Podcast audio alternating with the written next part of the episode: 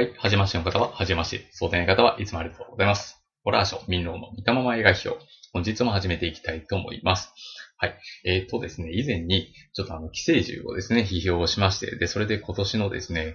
批評は最後にしますと言ったんですけども、えっ、と、ベイマックスを見たんですよ。えーディズニーのですね、はい、えアニメの。はい。で、これが本当に面白かったもんですから、ちょっとこれについて話して、やっぱりですね、えーこれで最後にしようかなということで、今回、ペイマックスに話そうと思います。はい。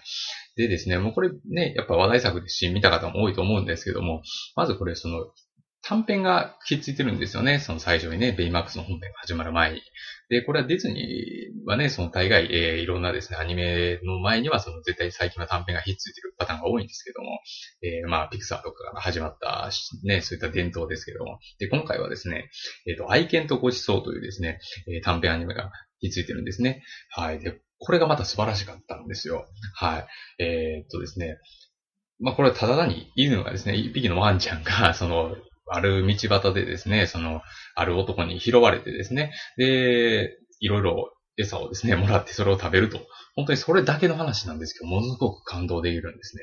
はい。で、どこが感動できるかって言いますとですね、その、ただ単に犬がですね、ご飯を食べてる中でいろんなドラマが背景にあって、で、それがですね、本当に有機的に絡まって、最後はハッピーエンドを迎えるんです。たった5分ぐらいの短編なんですけどね。はい。で、どういうことかと言いますと、その、えー、まあ、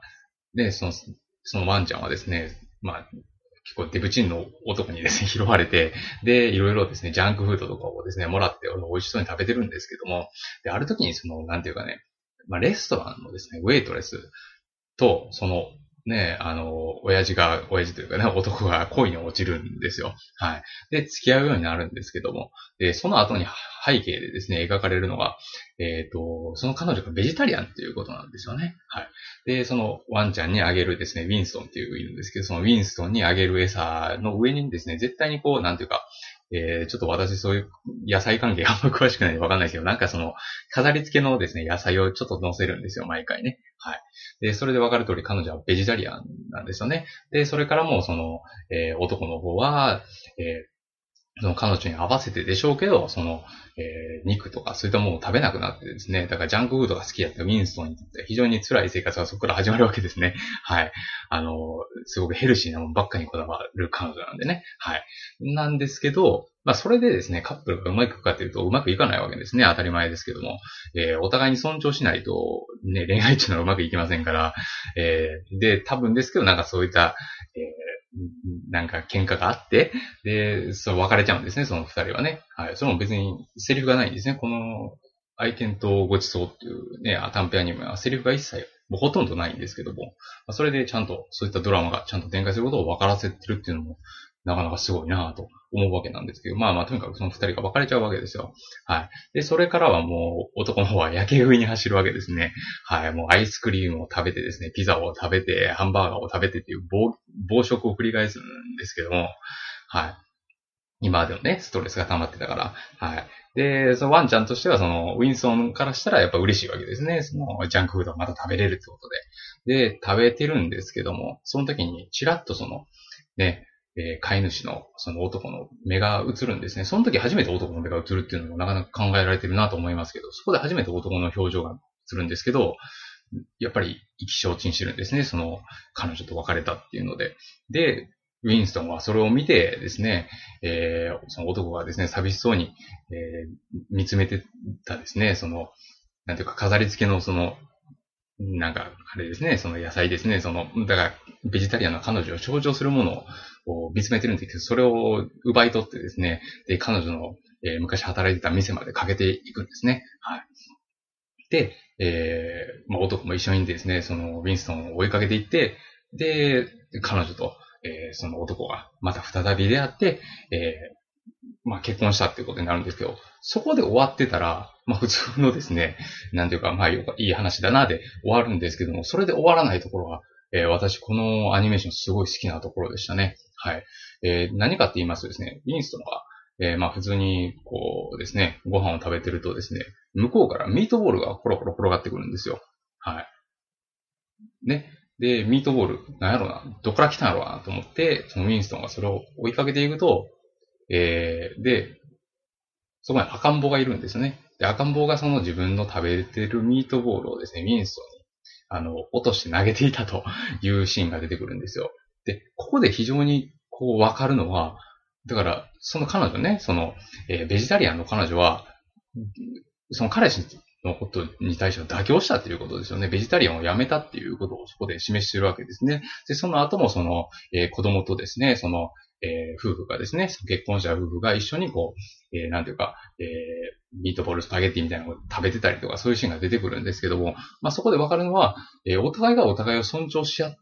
たら家庭を築けたっていうことですよね。はい。えー、ただ単にミートボールが転がってくるだけっていう、それだけなんですけど、まあそこに非常に濃厚なドラマが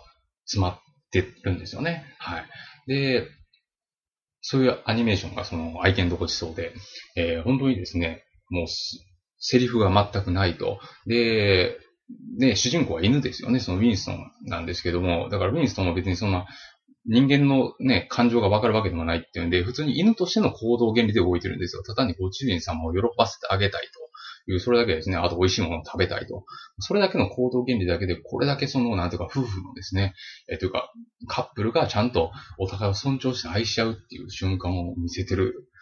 これだけすごいアニメーションは短編です。なかなかないんじゃないのかなと思ったんですけども。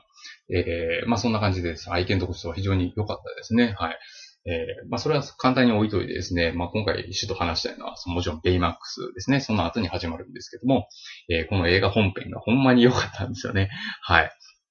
で、まず最初に言っときたいんですけども、えっ、ー、と、これ、ね、予告とかで、ね、まあ、かなりの回数ですね、映画館で流れましたから、かなりの期間。あその予告を見た人も多いと思いますけど、なんていうか、えー、まあ、ケアロボットが出てきてですね、デイマックスっていうケアロボットが出てきて、それと、その少年ただしとのですね、えー、なんていうか、えー、心の交流温かい心の交流とか、そういうドラマだけを期待すると、ちょっと、えー、肩透かしというか、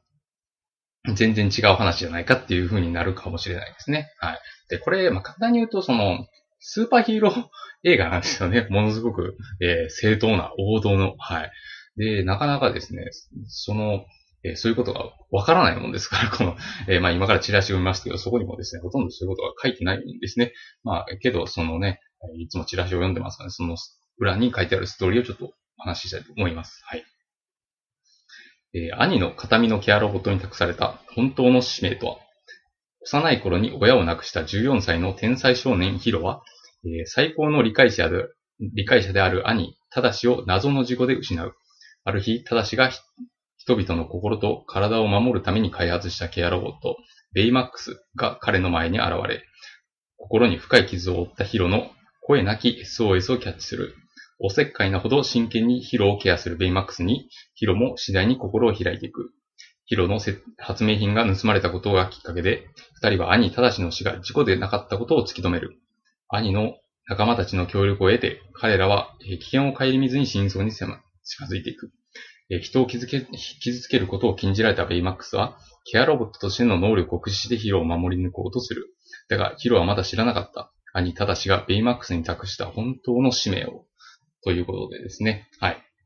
で、ストーリーはですね、先ほど言いました通り、その、えー、まあ、兄弟がいまして、兄弟がいましてですね、で、弟がヒロって言って、これが主人公なんですけども、で、兄貴がその、タダシっていうですね、えー、男の子で、えー、まあ、彼はもう、大学に通ってるんですね。はい、ヒロは14歳なんですけど、はい、で、タダシは大学で、その、まあ、ロボット工学をですね、勉強してて、で、ベイマックスっていうですね、ケアロボットを開発したっていうことになってるんですよ。はい。まあ、ただですね、ある時に、その、タダシが、その、まあ、爆発事故にですね、巻き込まれてですね、まあ、亡くなってしまいまして、はい。で、その事件の真相っていうのが、実はその裏にですね、怪しい、その謎のですね、歌舞伎のお面をかぶった男っていうのがいてですね、で、それが、そいつが一体何なのか、そいつがね、その正しの死に関わっているんじゃないかっていうことで、ヒロがそのベイマックスのですね、えー、まあ、助けを借りて、えー、真相に近づこうとすると。で、それと合わせて、その、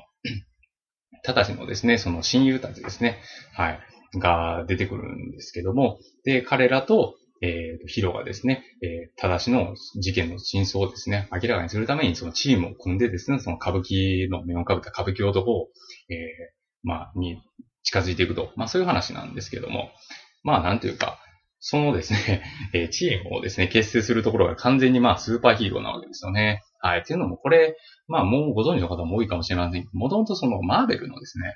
えー、漫画なんですよね。はい。アメリカンコミックの映画化なんですよ。はい。だからディズニーオリジナルと思ったら、その実は違うわけですけども。で、もうオリジナルの方はもう完全にあれなんですよね。その、なんていうか、絵も完全にアメコミタッチでですね。で、もちろんアメリカンコミックですから。で、ベイマックスの姿形っていうのもなんというかその、えー、今回みんなケアロボットみたいなですね、ふわふわした、えー、映画の中でマシュマロマンと言われてましたけど、まあ、そういった姿じゃなくて、本当になんていうかロボットですね。もう完全にそうなんていうか、いかついロボットなんですけども、えー、まあ今回そのディズニーがですね、それを、えー、まあアニメーション映画化するにして、まあ、こういったですね、逆にそういった人をですね、傷つけるのが目的のそのロボットっていう概念ですよね。昔からロボットアニメっていうのは日本がお家芸でずっと作ってきましたけども。はい。で、それを可愛くしちゃおうと。見た目を可愛くしちゃおうって、そういうですね、なんていうか、アイデアは本当にすごいと思いますね。はい。で、この映画ですね、いろんなところでもものすごくそのギャップが効いてて面白いんですよね。はい。えー、ベイマックスが、その、なんていうかですね、えー、まあ、ロボットやのに、その、愛くるしいですね、か、形、姿、形をしてるっていうのもそうですし、あとですね、その、キャラクター、仲間たちのキャラクターですね。はい。あの、わさびっていうですね、その黒人が出てくるんですけども、えー、体は非常にですね、大きくてですね、まあ、いかつい感じの、え、男なんですけども、実はそのすごい非常に陽気でですね、あと、怖がりなんですよ。はい、怖がりで非常に気が弱いですね、繊細な、えー、まあ結構潔癖症だったりする男とかもあって、結構そういう見た目とその実際の性格とのギャップとかね、まあそういったところで笑わしたりしてくれるんですけども、はい。あとですね、その怪獣マニアのフレッドっていうのが出てくるんですよね、その仲間でね。はい。で、彼はですね、なんていうか実は御曹司の、えー、息子っていうことになる、御曹司っていうことになってるんですけども、はい。で、彼はですね、そのまあ怪獣マニアで、えー、で、そのコスチュームですね、そのスーパーヒーローと、み、みんなでスーパーヒーローチームを組んだ時のコスチュームっていうのは怪獣のですね、姿形をするんですけど、普通のですね、えー、ね、なんていうか、怪獣男が好きな男って言ったらですね、もうちょっとかっこいい怪獣をチョイスするんじゃないかと思うんですけど、彼の着てる着ぐるみの怪獣ってものすごく、なんていうか、安っぽい、結構 Z 級映画的な、えー、怪獣なんですよ。まあ、簡単に言うと、その、ロージャー・コーマンがですね、昔作ったですね、えー、Z 級映画とかに出てくるようなですね、えー、怪獣のフォルムなんですね。で、そこら辺のギャップですね、もう、いわゆるその、例えばゴジラみたいなですね、そのかっこいい怪獣じゃなくて、ちょっと外しにかかったですね、えー、ちょっと見た目をひょんな感じの怪獣にわざわざわざしちゃうっていうところがちょっとやっぱ外してたりするところなんですけども、で、そこら辺でやっぱキャラクターのですね、なんとかその見た目の雰囲気と実際の、えー、本質のところのギャップっていうので笑わしてくれるのがやっぱ面白かったですね。はい。で、それからですね、なんというか、非常に面白いのは、やっぱなんというか、日本のそのジャパニメーションへの、なんていうか、オマージュというかですね、あ好きなんやろなと。あと、その、結構なんていうかね、オタク系のその映画ですね。はい。えー、からのそのオマージュっていうのがかなり効いててですね、そこら辺がやっぱり、やっぱそういうもんが好きな人間としては嬉しかったですよね。はい。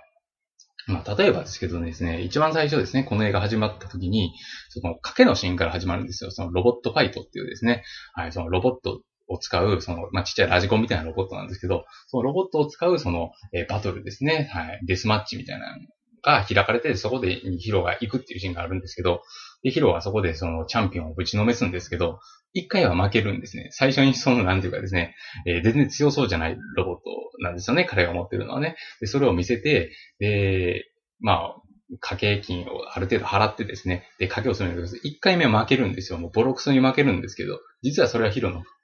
ですね、作戦でですね。で、次、あ、もうちょっと金あるから、もっとお金あるから、あの、これも一緒にかけるから、もう一回やらせてくれってってですね、すごい、今度は大金をかけるんですよ。で、チャンピオンはですね、先買ったもんですし、えー、相手はどう考えても自分より隠したって、もう分かってるもんですから、えっ、ー、と、まあ、勝負を受けるわけですよね。で、2回目の勝負ではヒロがですね、本領を発揮してですね、ボロ勝ちするんですよ。はい。実はそのロボットはめちゃくちゃ、ヒロは天才少年なんですね。そのすごいロボットを作れるわけですね。で、ボロクソにですね、そのチャンピオンを任してやって、で、大金をせしめる自信があるんですけど、これはあれですよね、その、ザトウイチですね。はい。あの、活心のザトウイチでよく出てくる、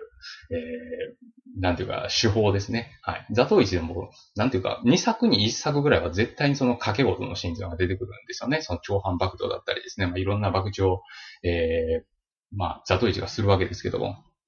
まあその爆樹の勝ち方っていうので、その、まあいろんな方法があるんですけど、その定番になってるのがやっぱその1回目はですね、その、えー、油断させるんですよ。わざと負けてね。はい。で、座頭市っていうのはもちろんその目が見えないもんですから、えー、耳しか聞こえないもんでですね、その相手も油断するわけですよ。どうせそのなんていうかね、めくらの男に、えー、ね、そんな掛け事なんですね、満足にできるわけないみたいな感じで、えー、まあそういった一回ですね、金を渡してやって、その二回目でですね、えー、みんなかけたところで全部せしめるっていうのは、その、ザトイチのですね、お決まりのパターンなんですけど、まあ、それとかは多分参考にしたんじゃないのかなと思いますね、ここのシーンはね。なんていうか、雰囲気も非常に似てますしね。はい。まあ、まあ、そんな感じで非常に面白いんですけど、その辺がですね。はい。で、あと、やっぱり日本から影響を受けてるというと、まず、街の、街並みですよね。その、今回ですね、その、なんていうか、舞台がですね、えっ、ー、と、まあ、サンフランシスコとですね、東京を混ぜたようなですね、えー、街並みなんですね。その架空都市であるあのサンフラン総教というですね、えー、街になってるんですけども、まあ、多分これはその、まあ、サンフランシスコと、あと街並みパッと見た感じですけど、その東京の多分新橋とか、あと横浜の中華街とかですね、であと大阪の道頓堀とか、えー、通天閣とか、まあ、そういったところの雰囲気をするね、ちょっと混ぜた感じでですね、そういった架空都市、まあ、日本をちょっとインスピレ日本にインスピレーションを受けた感じの架空都市の雰囲気っていうも非常にこう面白いですよね、こう見ててね。はい。えー、まあ、よくこんな街並み思いつくな、みたいなね。だからサンフランシスコっていうと有名なね、坂道がありますけど、でその坂道に桜が咲いたりしてるんですよね。面白いですね、こういうのもね。はい。まあ、そういったところが、え面白いんですけど、あと、その、キャラクターですね。キャラクターも非常にそう、なんていうか、えー、ジャパニーズアニメの意を受けてますね。はい。あの、一人、ハニーレモンっていうですね、女の子が出てくるんですけども、そのハニーレモンは、明らかにその、えー、見た目ですね、すごくスレンダーな、スラッとした女の子で、えー、で、髪の毛の色とかですね、あと、コスチュームの ね、その雰囲気とか、まあ、そういうの完全にですね、キューティーハニーなんですよね。はい。えー、まあ明らかにまんまやんって感じなんですけど、まあキューティーハニーから影響を受けてるであろうと。はい。で、あと、ゴーゴートマゴっていう、ゴーゴーって言われてるですね、女の子が出てくるんですね。その、いつもですね、風船を噛んでる。えー、ちょっと本気出すときは、風船を、あの、あれなんですね、ガムをですね、えー、口から出す女の子なんですけども、えー、この女の子は、なんていうか、そのブレードをですね、足につけてスケートみたいな形で、えー、なんていうか、走るんですよね。そのコスチュームとしてはですね。えー、だから、なんていうか、ローラーブレードですね。そのローラースケートの、その、なんていうか、えー、まあ、車輪がですね、大きなですね、輪っかになっててですね、で、ものすごく高速回転してですね、えー、敵に切りつけたりできるみたいな、そういったキャラクターなんですけど、これはちょっとわかんないですけど、非常に似てるのは、あの、あれですね、あの、岸路ゆきとさんの、まあ、傑作サイバーパンク漫画のガンムですね。はい。あの、ビジネスジャンプで昔連載されててですね、で、今は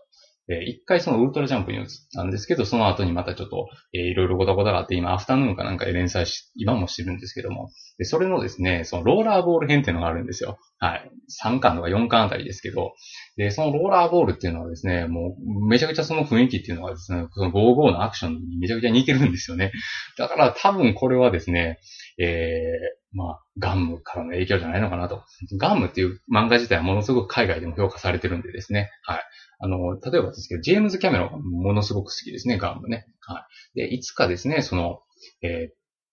ー、そのガンムをですね、実写映画化したいとえー、まあ、実際映画化権がなんかちゃんと撮ってるんやと思いますけど、なんかそういった話がずっとあるんですけど、ちょっとね、今はそのアバターに彼は夢中ですから、えー、ちょっと今それどころじゃないっていうことらしいんですけど、まあ、海外でもそのジェームズ・キャメロンが好きなぐらいですね、非常に評価されてる漫画がガムなんで、えー、そこからの影響っていうのも、もしかしたらあるんじゃないのかなと思いますね。はい。まあ、元々のその漫画シリーズでもそういったね、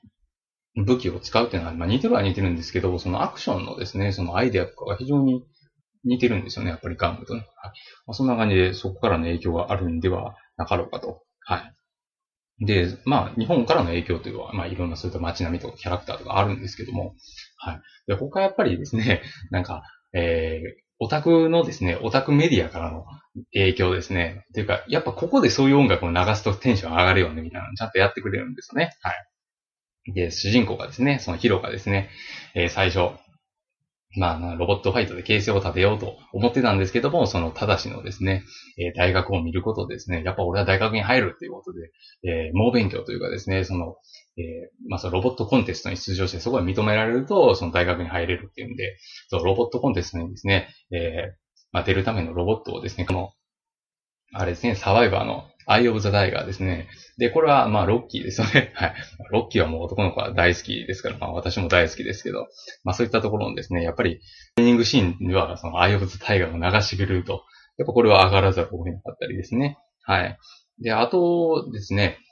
まあ、ベイマックスですね。ベイマックスのですね、えー、なんていうか、えー、腕がですね、ロケットパンチになってるんですけども、まあ、これも明らかにその鉄人28号とかそっち系のですね、アイデアですよね。その男の子が好きな、えー、オタクが好きなもんっていうのはちゃんと入れてると。やっぱり、やっぱりそのロボットというと、ロケットパンチが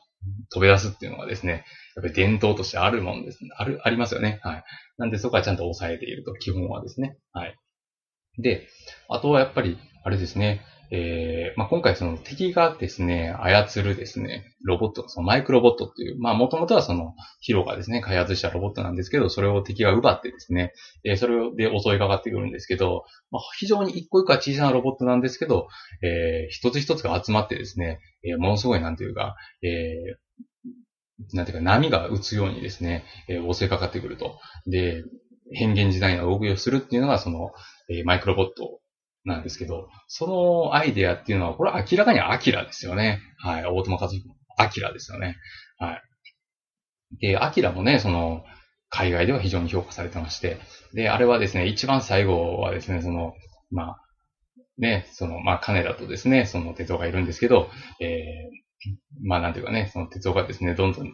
人間じゃなくなっていってですね、で、最終的に暴走し始めてですね、で、えー、体からですね、体がものすごく、あれなんですね、変形してしまって、で、その今回のマイクロボットみたいな形でですね、その無形状になって、人々が襲いかかってくるっていうですね、えー、まあ結構トラウマもので、私は昔見てトラウマになりましたけど、このシーン。はい。で、そういったシーンが非常に有名なそのクライマックスがあるんですけど、まあそれのイメージですね、今回のね、多分このマイクロボットが襲いかかってくるっていうのは非常にアキラの、えー、映画版のアキラに非常に似てるんですよね、そこら辺がね。はい。そうですね。あとはあれですね、そのマトリックスに近いところもありましたね。そのベイマックスが、えっ、ー、と、まあ、ヒロがですね、そのベイマックスをそのままやったらですね、そのベイマックス、ベイマックスというのはケアロボットなんで、えー、人間を傷つけることができないと。まあ、ろくにパンチも打てないっていうことでですね、で、武装させてですね、でいろんなそのプログラミングをですね、えっ、ー、と、ベイマックスにですね、えー、するっていうシーンがあるんですよね。はい。メモリーカーとかなんかに書き込むんですけども。で、そこでやっぱりその空手のですね、動きとか、テコンドーとかいろいろそういった動きをですね、そのダウンロードして、で彼の、えー、中にインプットするんですけども、まあこれはマトリックスですよね、完全にね。はい。マトリックスのその、えー、テコンドーとかですね、空手とかですね、キックボクシングとかそういったものをですね、その頭の中にその、なんていうかダウンロードしてですね、インプットすることで、その仮想空間でもめちゃくちゃ強いみたいなことをしてたわけですけども、まあ、このアイデアっていうのは、あれですよね。はい。まあ、マトリックスでそのままそれを使ってるんですね。はい。まあ、そんな感じでもうですね、まあ、はっきり言いますと、この映画見てるときだからめちゃくちゃ楽しいんですよね。もうほんまに、なんていうか男の子が好きなもん、まあ、特にそのオタクが好きなもんっていうのを、えー、何もかもいろいろ入れてくれてですね、で、しかも主人公たちもオタクなんですよ。ね。あの、いわゆるナードなんですね。その、大学で研究ばっかりしてると。で、それぞれ別にその、彼氏彼女とかも別にいなくてですね、で研究に没頭してると。で、自分の好きなことだけをやってるっていう、そういう彼らがですね、スーパーヒーローになって、で、敵と戦うんですが、これは、その、面白くないわけがないんですよね。もうそういった人間からするとですね。は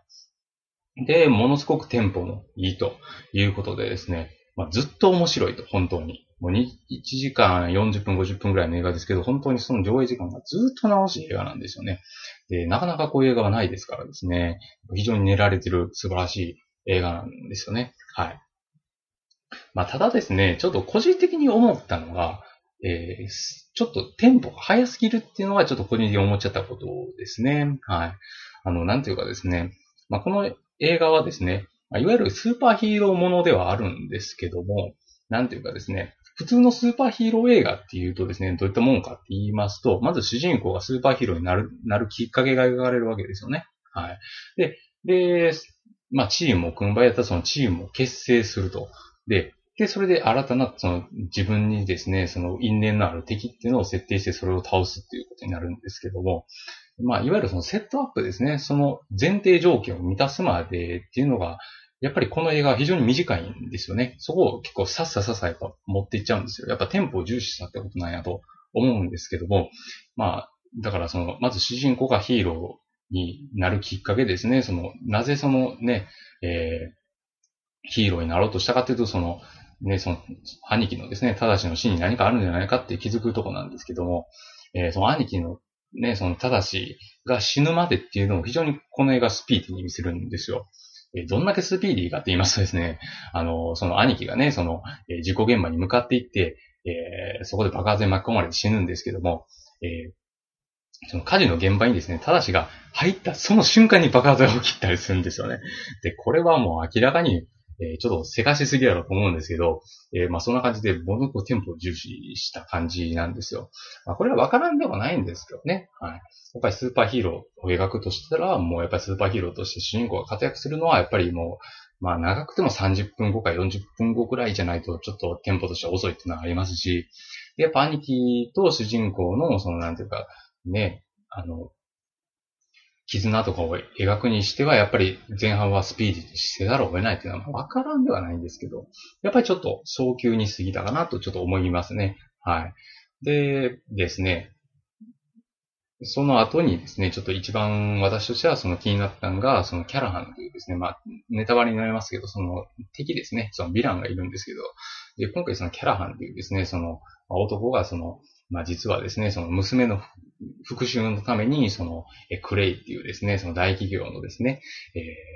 ー、まあ社長をですね、え殺そうと、まあそいつに復讐をしようとしていたと。まあそういうことが明らかになるんですけども。で、ここがですね、まあちょっと納得いかないなっていうところで、えー、順に話しますとですね、まず、えー、クレイは、その、その、ただしが死んだですね、その事故を引き起こした犯人やったわけですね、まずね、その、えー、ヒロがですね、開発したそのマイクロボットっていうですね、その、ロボットがあれば、えー、奴に復讐できる、クレイに復讐できるかもしれないということで、そのマイクロボットを盗み出すために火事を引き起こすわけですけども、で、そこでですね、えっ、ー、と、ただしは、事故現場に向かっていってですね、爆発して死ぬんですけども、その後にですね、そのヒロが、えー、そのキャラハン教授が実はその黒幕やったってことを知った後にですね、兄貴を見殺しにしたんですか？って聞くんですよね。その、えー、わざわざその自分を助けに、ね、向かってくれた兄貴を、えー、ま、むざむざ火に巻かれる、えー、ままにしたんですかと。えー、ね、そのキャラ反響時自身は、その、なんていうか、マイクロボットをですね、その自分の体にまとわせることによって、火から逃れていたっていう説明がつくんですけども。で、それを言ったらですね、えー、キャラハン教授は、その、ヒロにですね、えー、あいつはバカな奴だった、みたいなことを愚かな奴だったっていう、それだけなんですよ。それを言ってですね。で、ヒロがその逆上してですね、キャラハン行事を、えー、もうね、復讐のために殺そうとするっていう、シーンなんですよ。になるんですけども、これがちょっと納得いかないというか、なんでこんなことにしたんやろなと思ったシーンですね。はい。あの、なんていうか、その話自体はわかるんですよね。その、なんていうか、キャラハン教授もその、昔ですね、事故によってですね、その、えー、娘がですね、えー、クレイによってですね、その、まあ、クレイがですね、その、なんていうか、実験をですね、ある実験をものすごく強硬に進めたことによって、その娘が帰らない人になってしまったっていうんで、復讐心に燃えてると。で、えー、ヒロもですね、えー、同じく兄貴を失ってしまったと。で、その失った原因となったそのキャラハン教授に憎しみを抱くということで、その、だから対比になってるわけですよね。で、これは本当に、なんていうか、スーパーヒーローものには本当によくある構図で、いわゆるその主人公っていうのは、その、悪役のダークサイトなんですね。はい。あ、ごめんなさい。えっ、ー、と、悪役っていうのは主人公のダークサイトなんですよ。主人公がもしかしたらなったかもしれない存在として出てくるパターンが非常にこう、スーパーヒーローには多いんですけども、えー、例えば非常にわかりやすいのがあれですよね。スパイダーマンですね。で、私はスパイダーマンで、あの、2がサムライマンの2が非常に好きなわけですけども、えー、で、あれはですね、え、悪役がその、アルフレッド・モーリナ演じるですね、その、なんていうか、科学者なんですね。はい。で、ですね、その、なんていうか、自分のですね、えー、開発したですね、そのアーム、すごい遠隔操作できるアームが、その暴走して自分の人格を乗っ取ってしまって、その、ドッグオク、まあ、ドクターオクトパスに、えー、変貌を遂げるんですけども、そういったヴィランにですね。で、いろいろ悪事を働くようになるんですけども、で、主人公のね、そのスパイダーマン、そのピーター・パーカーっていう男の子も、その、えー、まあ大学とか、まあ、というか科学オタクなんですよね。非常になんていうか理系の男の子で将来はその学者になりたいみたいな、そういった男の子なんですけども、えー、だからその、今回その悪役として出てくるその、えー、独国っていうのは、えー、主人公がなり、もともとはなりたかった存在なんですね。あの、まあ、科学者でですね、その社会的にも成功していて、えー、順風満帆だっていう形になるんですけども、えー、だからその、独国っていうのは、スパイダーマンが、その自分のですね、その持ってるスーパーパワーを悪事に使ってしまった、そのダークサイドとして、その提示されてるわけですよね。はい。で、それとか、あと、ね、アメイチックスパイダーマンの方のその一作目ですね、そのドクターコナーズ。まあ、コナーズ教授も同じようなパターンですね。彼も科学者で、えー、事故によってですね、主人公と同じように、その、まあ、異形の形になってしまってですね、で、そこからおかしくなっていくんですけども、まあ、スパイダーマンもね、その同じくですね、その、えー、雲に噛まれたことによってスーパーパワーを寄生して得てしまったということで、境遇的には一緒だったりするんですよね。で、そこら辺が非常に、だから、えー、まあよくアメコミ映画で出てくるパターンなわけですけども、で今回のその、えー、ヒロとキャラハン教授ってもそのパターンなんですよね。その、えー、同じような、えー、境遇でですね、同じくその肉親を、えー、事故によってというかですね、あるゲイ、ある男のその陰謀に巻き込まれたせいで失っていて、でその復讐に燃えてると。まあ、それは、その対比っていうのはわかるんですけど、それやったらですね、その、まあ、その映画はね、まあ、ディズニー映画ですから、最後にヒロがやっぱりそのキャラハン教授を許すっていう展開になるんですよね。はい。そんなですね、えー、復讐ばっか考えててもですね、その、娘さんが喜ぶと思ってるんですかと。で、僕もその、お兄さんをですね、その兄貴を亡くしてしまったけれども、え復讐で何も得られないということが分かりましたっていうことに、まあそういった流れにもちろんなっていくんですけど、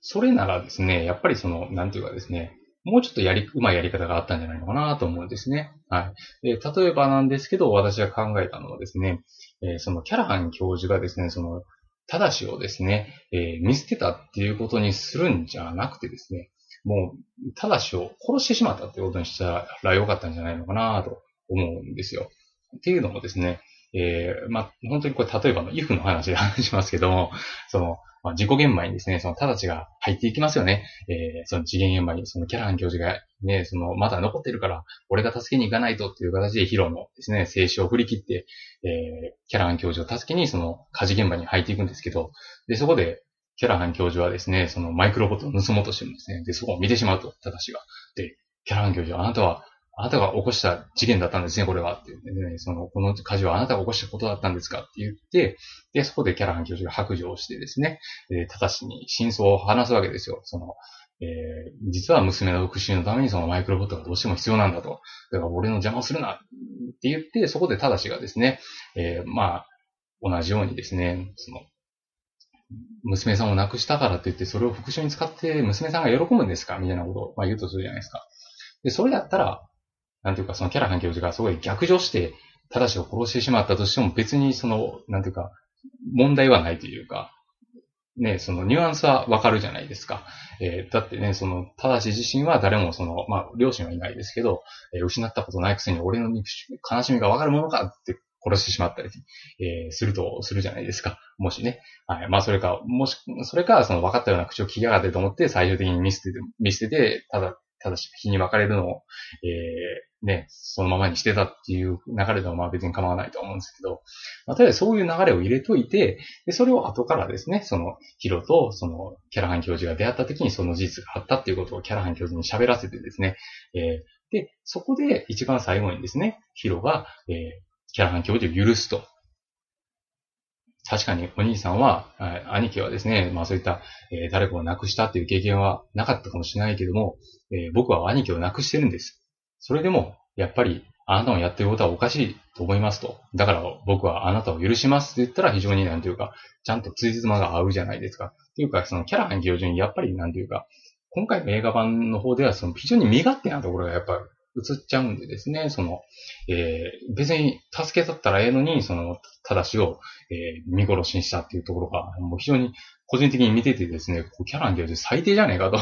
まあ多分その作り手側としてはその同情の余地があるキャラクター、その娘がですね、死んでしまって、えー、で、それの復讐心に燃える父親っていうことでですね、まあ普通に考えたら、えー、まあやっぱり同情すべきキャラクターなんでしょうけど、ね、その火に巻かれていくね、えー、男の子、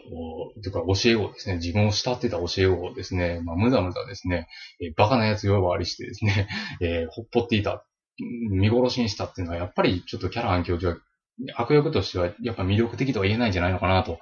ちょっと個人的に思いましたね。まあ特にこういった同情の余地を残すキャラクターなら、なおさらですね。はい。まあ、そこら辺がやっぱり、あの、前、先ほど言いましたスパイダーマンの2とかね、えー、アルベルト・モーリナ演じる、その、ドクター・オクトバスの最後とかは非常にそこら辺がうまくできてたかなと思うんですよね。今回のベイマックスに比べたら。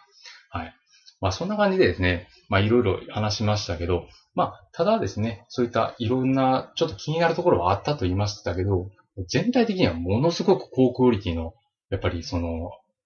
アメコミ映画ですね。はい。で、やっぱね、アメコミ映画といえばそのパラモントとかソニーとか作ってるそのマーベルスタジオのですね、作品、あとワーナーブラザーズが作ってるその、まあ、ダークナイトとかスーパーマンとかに代表されるようなその DC コミックスの映画化っていうのがまあ代表的ですけど、まあそれに全く費用を取らない。えー、むしろですね、その子供でもその老若男女をですね、えー、分け隔てなく楽しめるですね、えー、アメコミ映画としては本当にすごいいい映画だったと思います。はい。えー、しかもね、まあ、ディズニーアニメーションが、その独自にですね、そのアニメーションとして編み込み映画に初めてチャレンジしたにしては、ものすごく完成度の高い映画だと思います。はい。まあ、そんな感じで、ベイマックスですね、まだ見てない方ももしいらっしゃれば、もうぜひ見ていただきたいと思いますね。はい。で、そういった形で、えー、そのベイマックスの本編の前にくっついてる、その愛犬とごちそうも、もう非常におすすめなんでですね、えー、もうぜひ見ていただきたい、えー、今年度のですね、まあ、今年か、今年の、まあ、傑作の一つでした。本当にね、あの、年の最後に本当に映画を見れてよかったなと思いますね。はい。まあ、そんな感じで今回の映画費を終わりたいと思います。はい。えっ、ー、と、次回費用したい映画なんですけども、ちょっとまだ決まっていなくて、まあまあね、そう、お正月映画いろいろありますから、でそれを見てですね、また批評してみたいなと思います。はい。それではですね、今回のですね、ご意見、ご感想、アドバイスなどございましたら、いつものように私のブログのトップページに書いてあるメールアドレスまで送っていただけると幸いでございます。はい。それでは、今回、色の映画表でした。失礼いたします。